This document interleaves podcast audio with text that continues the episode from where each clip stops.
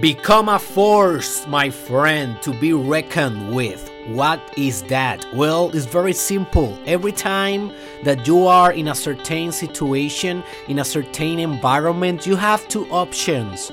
You can be just normal, you can be just a passive entity that is doing basically nothing. It is not proactively changing, predominating the environment. It is not modifying the environment to become better, for the environment to become more sophisticated, more advanced, more powerful, or, baby, or you can become a force to be reckoned with. And when you become a force to be reckoned with, oh boy,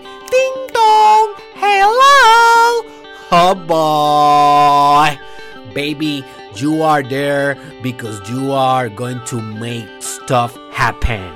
You are going to change the infrastructure of the environment. And now people may like it or people may not like it.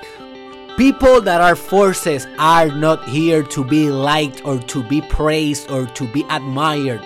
These people are here to change stuff, to propel new movements, to make new things appear in existence.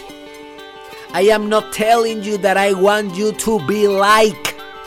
I don't want you to be well received in every place because that only means that you are just a neutral entity.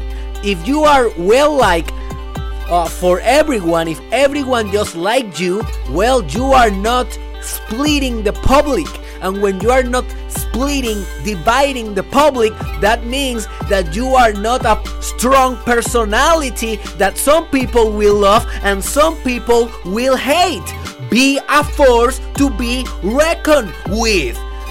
You know, when you are in a situation, you are the leader. You own the space. You create new movement. And sometimes you will do mistakes. Sometimes you will screw up. Sometimes you will do it wrong, and that's okay. You will learn. You are a learning machine. You will learn. But sometimes you will do good. Sometimes you will take the correct decision. Sometimes you will create the proper movement to move humanity forward in that specific environment. And that is exactly what I want you to do, my friend, to be a force that people have to reckon with.